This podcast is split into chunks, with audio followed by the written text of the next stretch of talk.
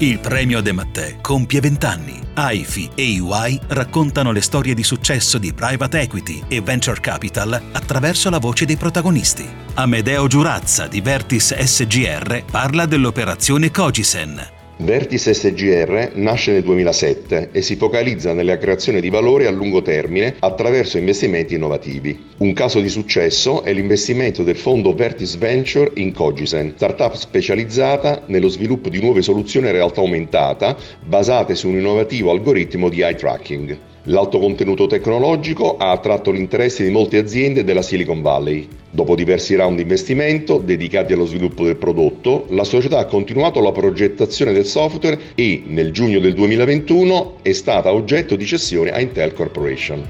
Trovi questa e altre storie di campioni su aifi.it, il sito dell'Associazione del Private Capital. Il premio De Mattè è promosso con EY.